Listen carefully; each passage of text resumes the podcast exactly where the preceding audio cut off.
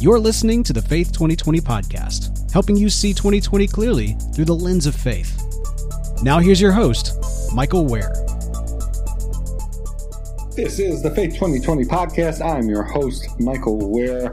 It's been another exciting week in the primary. We're past New Hampshire now, on our way to Nevada and South Carolina. And before we look ahead, let's just uh, recap a bit where we are Pete Buttigieg showed some some staying power uh, in this race, coming in uh, a close second to the winner, and I think who we have to acknowledge is is the front runner in this race, Senator Bernie Sanders, uh, who has now uh, won the popular vote in Iowa. Though again, popular vote isn't what determines these things, but but it is notable. Came in second in delegates in Iowa, and then now we're we're looking at a first place finish in New Hampshire. Some people have been saying, well, in 2016 he won New Hampshire with 60% of the vote, and this time he uh, couldn't even get 30. Well, we have five viable candidates uh, in, in, this race. And uh, I don't see how you can spin coming in a close second and winning, you know, in the first two races into a bad thing. I think Bernie's in a strong position. We'll, we'll get to Nevada and South Carolina.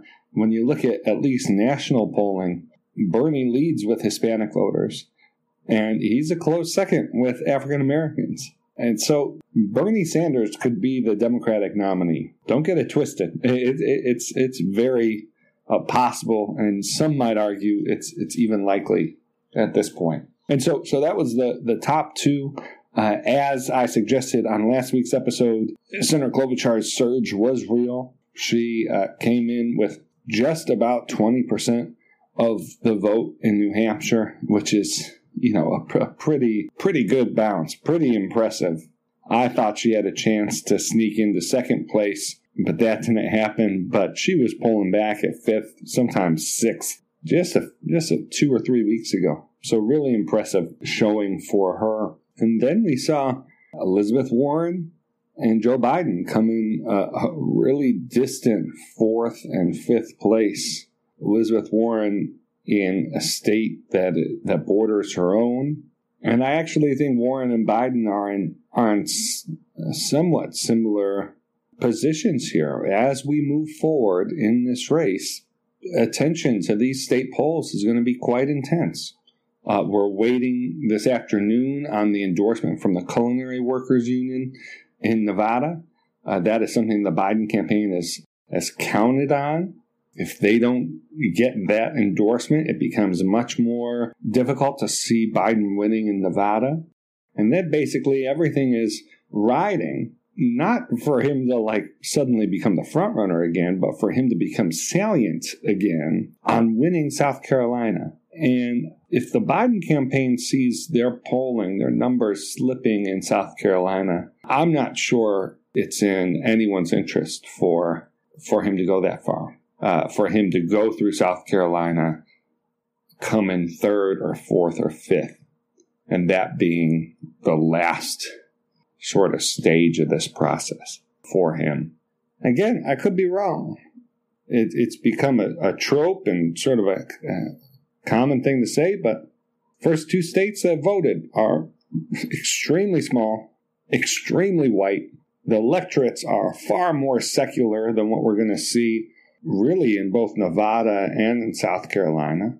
And so I wouldn't count the vice president, the former vice president, out, uh, at least not at this point. We, we really have to see how, how this polling comes through. I do think the Biden campaign is going to be I think Biden's going to want one more shot at a debate. I think the, they're probably thinking, you know, if it if it worked out, if if Amy Klobuchar was able to get a bump from a debate, let's put in all our chips in this debate in Nevada and and potentially, you know, South Carolina. But but it's uh, it's not going to be an easy road for for the vice president's campaign. Big reason for that is uh, Mayor Mike Bloomberg. I, I, don't think I don't think he's going to be the nominee. But what he's doing is just flooding the zone. He's just um, making it much more difficult for the kinds of bumps that we'd get from positive showings in uh, the, these primary states, from debates. Uh, he's he's sort of taking some of the oxygen out just by spending so much money in these states. And so, no, you know, it's not a matter just of voters seeing news about Amy Klobuchar coming in third and and being surging. You know, that that may be a two minute segment on the news. It's bracketed by Mike Bloomberg ads, and so that's playing a significant role uh, in this as well. Uh, we do have, unlike in Iowa, uh, we have exit polls for uh, for New Hampshire that do cover religion and, and what we saw in New Hampshire, which again, I just want to be this is a overwhelmingly white state, an extremely secular state. So uh, 48% of voters in New Hampshire, according to the last exit poll I saw, and, and uh, they update the exit polls uh, uh based on statistical analysis as they as the full vote comes in and as they're able to sort of sort of modulate. But uh, about 48% of New Hampshire primary voters never attend a religious service. That's a sign of sort of the the new emerging America. um, it's sort of a new context that we're going to be seeing that would have been unthinkable 20 years ago to have half of an electorate be completely unfamiliar uh, with with religious service as a not not just a routine part of their life, but but ever like Christmas, Easter. So uh, Bernie won won that category pretty pretty significantly. It was Amy Klobuchar who nearly doubled the the runner up among those who attend weekly. She got about thirty percent of primary voters that attend church weekly, which I, I, think is significant. I do think these numbers will change when we get to Nevada, South Carolina, just because you're going to have a more robust and diverse religious population. In New Hampshire, you're, you're primarily talking about uh, Catholics and mainliners, uh, white Catholics and white mainliners. Um, and so, so it's going to change, but it does tell tell you something about sort of the, the, the lane that Klobuchar might be might be finding. And you know, this is the Faith 2020 podcast, so I'll, I'll I will talk talk about this a, a, bit more, which is so often uh, the religious vote is talked about, and this, by the way, applies to other communities as well, other constituencies. But the religious vote we talk about as though it's a direct relationship with policy positions, when really the faith community in general, especially you know, the faith electorate in a place like New Hampshire is going to be responsive to the basic disposition of the candidate. Faith voters tend to care more about decency, meaning that they, they, they, they, they rank that higher. They rank civility higher. They rank sort of getting along together tends to be a high. And of course, these are, these are very rough sort of stereotypes or generalities, but they're also true. Uh, you, you look at faith voters compared to non religious voters. A concern for institutions is much higher among those who attend weekly. Concern for norms, uh, stability is is a is a concern. I think Senator Klobuchar stepping into quite quite a bit of that. Uh, our our guest this week is Jon Ward, and we're going to get to that interview very soon. But but Jon actually, um, right after our interview, and he mentions it a bit, uh, ran a piece. And again, Jon Ward is senior political correspondent for Yahoo News. He wrote a piece. Uh, the headline is Klobuchar's big tent stance on abortion could appeal to Southern Democrats. Now, what he's referring to is uh, we've had another rash of sort of uh, abortion politics conversations basically started with a Fox News town hall that Pete Buttigieg had, where Kristen Day, the executive director of Democrats for Life, asked him a question about platform language, whether he'd welcome platform, whether he'd support platform language that was more supportive and welcoming of pro life Democrats to the party without changing the party's pro choice policy stance. And Pete basically said no. Uh, it was a you know a longer answer, but that the basic gist was to, to a not directly answer the question, and then b to respond with sort of his typical lines uh, uh about the issue. He then went to the View where Meghan McCain grilled him, and then after Iowa, NARAL held a cattle call event to lock in the candidates once more, trying to get them to say uh, say what NARAL wa- wants to hear before a primary. And right, the point the point of these events are not to help the candidates. the point of these events are to try and lock in these candidates into positions they can't wiggle out of in a general. The point is to get them on the record in a way that they could be held accountable to when they're when they're in office. Bernie Sanders made news for his answer about whether there could be such a thing as a pro-life Democrat, as if as if it's a like a not a factual matter, like as if it's a values judgment as to whether they're going. Well, there are tens of millions of Democrats who are registered as Democrats who are pro-life. We have a governor in Louisiana who's pro-life, and so yeah, I'd say there yes, there can be a pro-life Democrat because they they exist in the world. They're out in the wild. It's so amazing. These all all, all of a sudden, like you know, the, these questions turn turn uh, metaphysical when when when the answer's right there. Eh, but anyways, Bernie basically says no. He said, in this day and age, something like that. He said, in, in this time, given our place, given the time we're in in history, whatever the heck that means. Uh, it, being pro choice is essential to being a Democrat. So there was some press around that.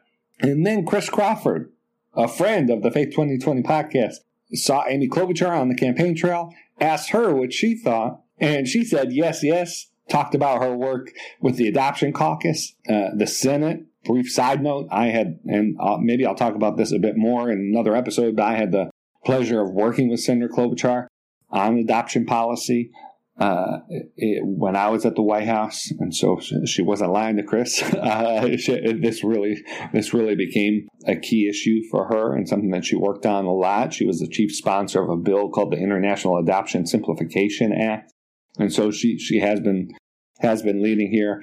And she said, "Yeah, we we're a big tent party." That that's the the key nugget of, of Jon Ward's piece here, suggesting that Klobuchar's openness to people who disagree on social issues could help her in the South, where even if you're a pro choice Democrat in South Carolina, you definitely have pro life friends in a way that it may not, it is not necessarily true in a place like uh, Iowa or New Hampshire, especially New Hampshire. Though again, both both Iowa and New Hampshire have significant Catholic pockets, and so it's not that straightforward. But you, you get my my point. South Carolina is a is a place where they just ha- have had to navigate pro life politics in, in in a different in a different way. And so we'll see if that's right. We'll see if Klobuchar is able to able to capitalize on that. I mean, none none of the other candidates have done so. Joe Biden is so scared of his his record on the issue that he's no longer really willing to say what he's always said.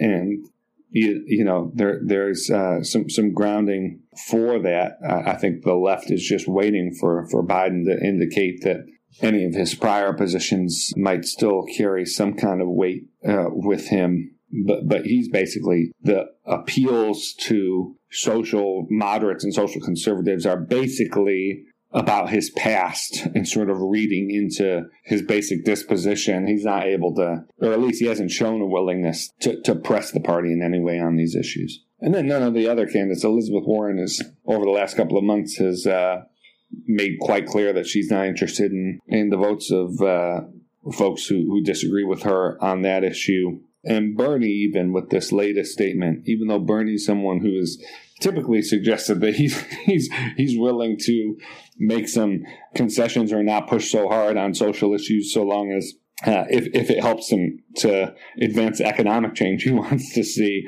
he's not been sort of indicating that as much and so it's just going to be interesting to see how how that plays out if sort of social moderation is still salient in a democratic primary or or if uh, it's more of a burden than a boon. All right. Well, look, we got Nevada. We got debate in Nevada next week. The caucus is on uh, Saturday. Then we'll have a South Carolina debate, and South Carolina will vote, and then then we'll be into Super Tuesday. I'd be very surprised if the field uh, looked if, if the top all of the top five candidates were still in the race, plus Bloomberg, plus Steyer. Some of these folks are going to need to drop out based on how Nevada and South Carolina are either shaping up or how they actually turn out. And so the field will kind of reset. The thing is, we could go into Super Tuesday with not a whole lot of uh, not a whole lot to go on in terms of what, for instance, an Elizabeth Warren dropping out means for the other candidates in the race. And then obviously Bloomberg's going to be a big, you know, it is the support that he's showing, you know, real? Will it hold up? Um, and can he count on it? Or is it just, you know, voters haven't tuned in yet in Super Tuesday states? And, you know, Bloomberg's just been on TV all the time. We'll, we'll, we'll just have to see. All right, when we get back, we're going to talk to Jon Ward, who uh, just uh, was in New Hampshire for the days leading up to the primary uh, will continue to be on the trail. As I said, he's been been writing on uh, Klobuchar for his last couple of articles, but uh, he also wrote a great story about Cornel West and the role that, that Cornel West has been playing in, in Bernie's campaign. And, and so we're going to get his read on what happened in New Hampshire and what sort of the path is moving forward. This is the Faith 2020 podcast.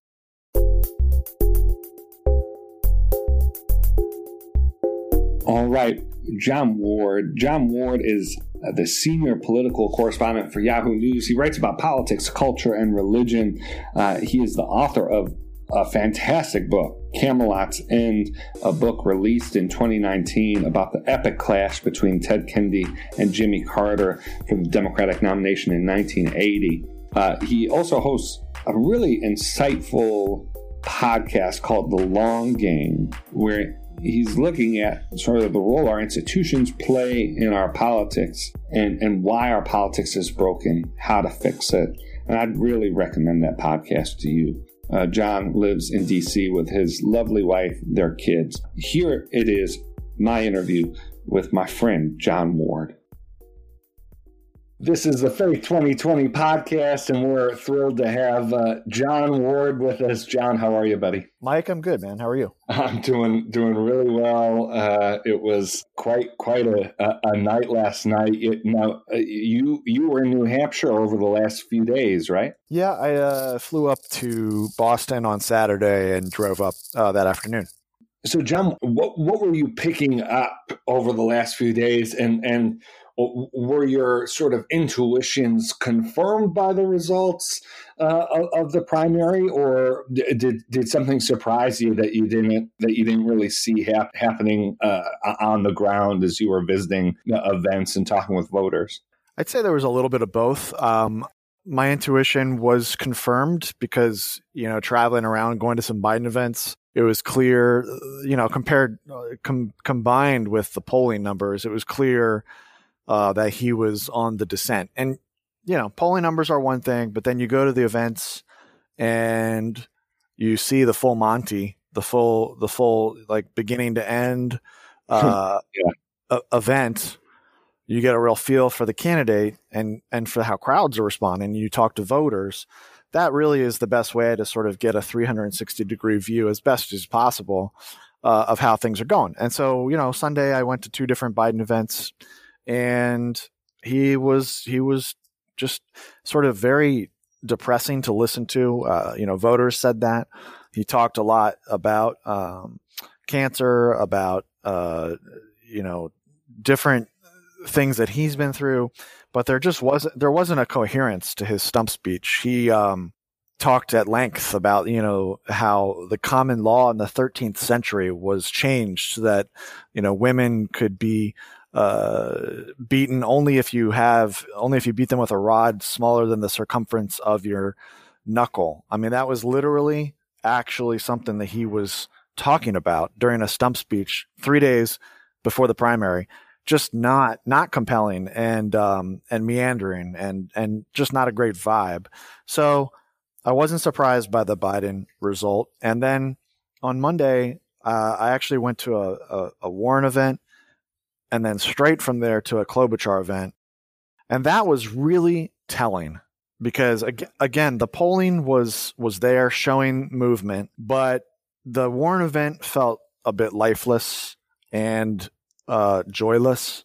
And there's also just things you pick up from a candidate's campaign staff and how they're how they're running the event and and how they how they just sort of set things up. Just very small, nuanced things that maybe it's possible to read too much into, but you know. And then you go to the Klobuchar event, and there was just a, a real positive vibe. Her stump speech, once you see it for yourself, in contrast to another candidate's, her her stump speech was both substantive but also had humor in it.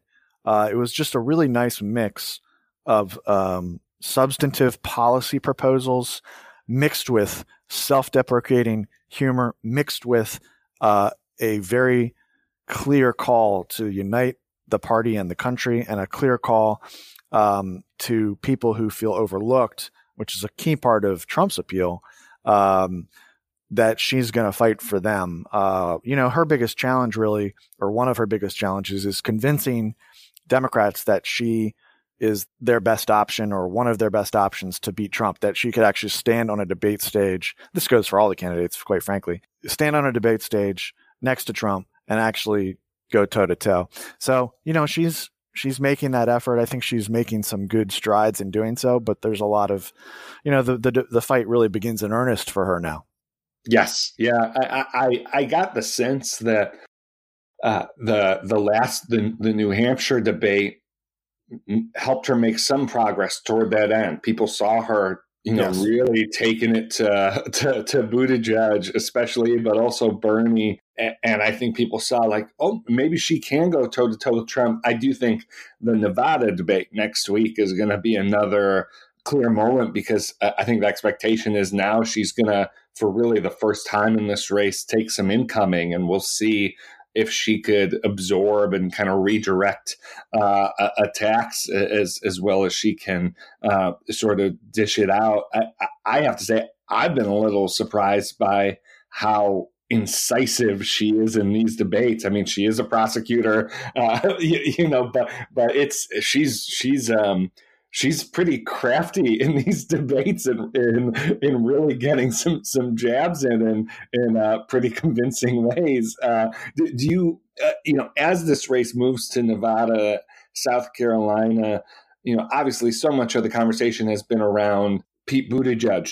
In some ways, his support is broad, right? You look at these exit polls, and he's getting comparable support from moderates and liberals. He's getting support from those who want to uh, uh, beat Trump and those that want people uh, who want a candidate who agrees with them on policy. Uh, where he's not getting a breadth of support is racially. He's doing poorly in polling with African Americans, with Hispanic voters. And now the race goes to Nevada and South Carolina. Pete's going to be tested in that way. Klobuchar, though it hasn't been as much of a theme of her campaign, I think folks are realizing, oh, you know, her poll numbers don't look that much that much better. Is she going to be able to reach these voters? How, do you expect to see Klobuchar in particular try and expand her base so that she can be viable in these two important states that are coming up that'll set up, you know, whether she can go into Super Tuesday or um, uh, or or whether you know New Hampshire was the peak of her campaign.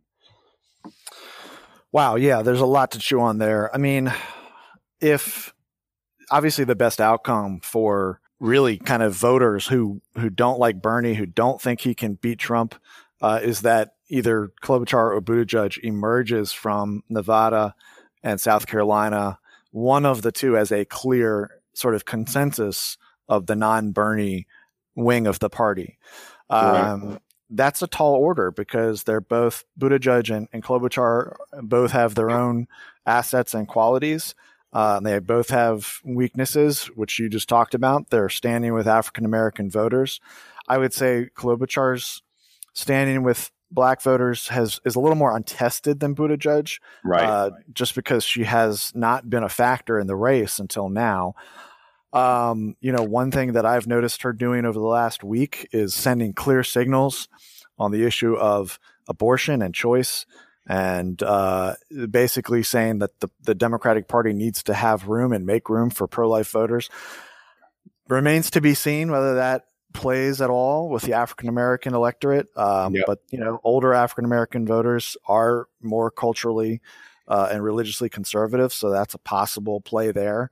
Yep. I do think she has more. You know, obviously she has more of a record to stand on, that's and it's going to be really interesting to see in the debate how the two of them sort of uh, negotiate the balance between you know trying to push the other out while also not uh, hurting themselves too much by going too negative. But there is a clear imperative here for both of them to try to consolidate uh, their share of the vote. I mean, they they split up 44% of the vote last night compared to 26% for Bernie. Mm. This is a repeat of what we saw in 2016 with the Republicans in some ways, where Trump was able to win all of the early primaries with about 30%, sometimes under 30%, because the rest of the vote was being split amongst different candidates. So it's really imperative for them to consolidate that non Bernie vote.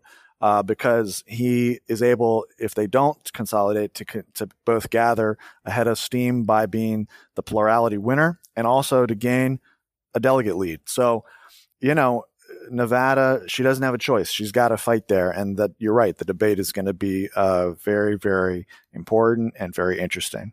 Yeah, uh, we should talk about Bernie.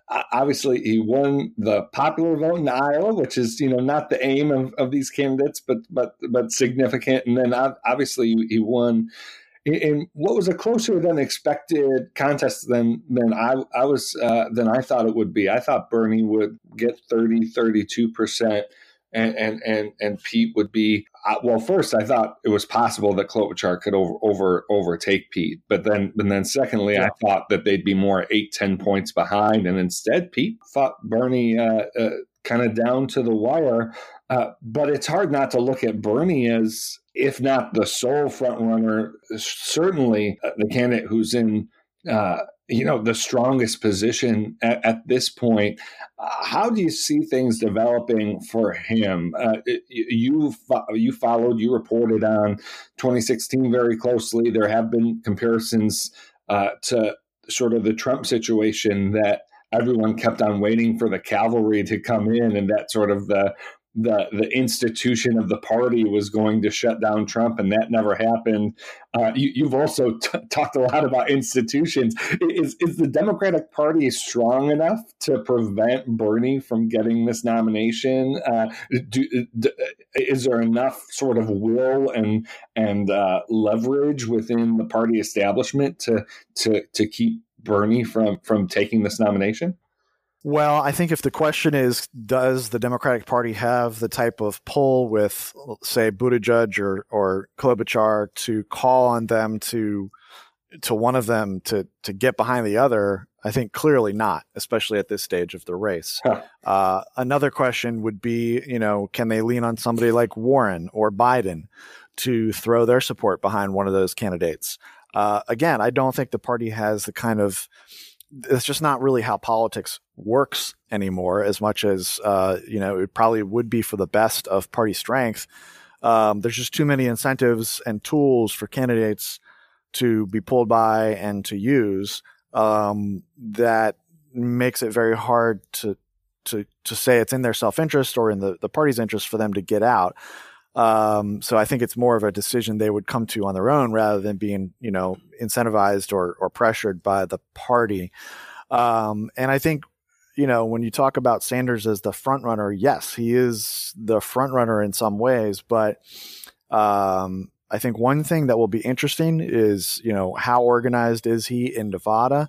And if the rest of the party remains split you know, is he able to kind of not only maybe win there, but uh, win decisively? That would be a huge boost for him. And then when you turn to South Carolina, you know, he didn't do well with black voters in 2016, but I think he has um, worked at it to try to to do better with black voters. And I think South Carolina will be the real test there of whether that has paid off. And so I think that, you know, South Carolina could end up being incredibly important for him. If he's able to demonstrate viability with black voters, that would be a real shot in the arm for him. And if the rest of the party remains split at that point, then even if there's a lot of hand wringing and heartburn over his ability to beat Trump or the inability of the, you know, a lot of people think he can't beat Trump because he's too far left or whatever. You know, I, I think they, they wouldn't have a whole lot to be able to stop him, except for the fact that we haven't even talked about Mike Bloomberg yet. Yeah.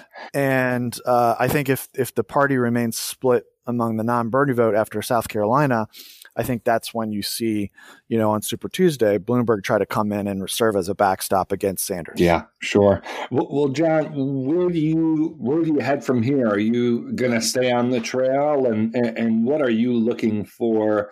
Uh, is is there anything that maybe isn't top of mind for the listeners of this podcast when they think about the next week or two of the primary that that, that you're really looking at? Well, I think you know probably one of the biggest questions is does Biden stay in bef- until South Carolina? If his poll numbers in South Carolina tank over the next week, and you know another question is how many polls are there going to be out of South Carolina? But if his numbers really tank hard and it looks like he's headed for another fifth place finish there, does he stay in all the way through South Carolina? Yeah. And I think the same the same question goes for Warren. You know, does she see a path to anything for her, or uh, you know, what's her motivation possibly to stop Bernie? Does she want to stop Bernie? I don't know. I don't know her psychology. I don't know the relationship well enough, but I think that's a really interesting question. Um, and you know, whether or not Biden and Warren stay in, uh, that will that will um, that will that will play a big role. I mean, but those voters could still end up being split between Buttigieg and Klobuchar if things kind of keep going the way they are right now. And so I think that sort of drives home to the to the next and final question, which is can either of those two candidates separate themselves from the other uh, and, and and drive a clear contrast that's effective in in pulling over support from the other? Right. I, I, think your point about Biden is exactly exactly right. I, I, find it the polling, both internal and public polling that, that they're seeing from South Carolina, if they start seeing his support collapsing in South Carolina, I find it very difficult to believe that they're going to want or you know allow uh, the vice president the former vice president to sort of go through an embarrassment in South Carolina uh, when um, and I wouldn't be surprised to see uh, uh, some external pressure sort of making that that case um, o- over the coming days. So I, I too, Jon, am, am, eager to see some polling out of South Carolina. Uh, some yeah. some of the national numbers are are holding up. There was the Quinnipiac poll that showed Biden support among African Americans nationally getting cut in half, but then there are other numbers that show him in in a close second with with Bernie nationally, which might provide some encouragement for him to at least sort of stay in through through South Carolina and see how it goes. But but I, I do think that's a that's a critical critical question. Uh, uh, Jon, I can't thank you enough for for joining us on the podcast. Thank you for the work uh, that you do. Uh, we're going to be following your reporting uh, over the coming weeks and months, and uh, am so so grateful for your insight. Thank you, Mike. It's always great to to talk with you, and, and thanks for all your great work at uh, Reclaiming Hope. Love the newsletter. Hey, appreciate it, man. Okay, we'll talk soon.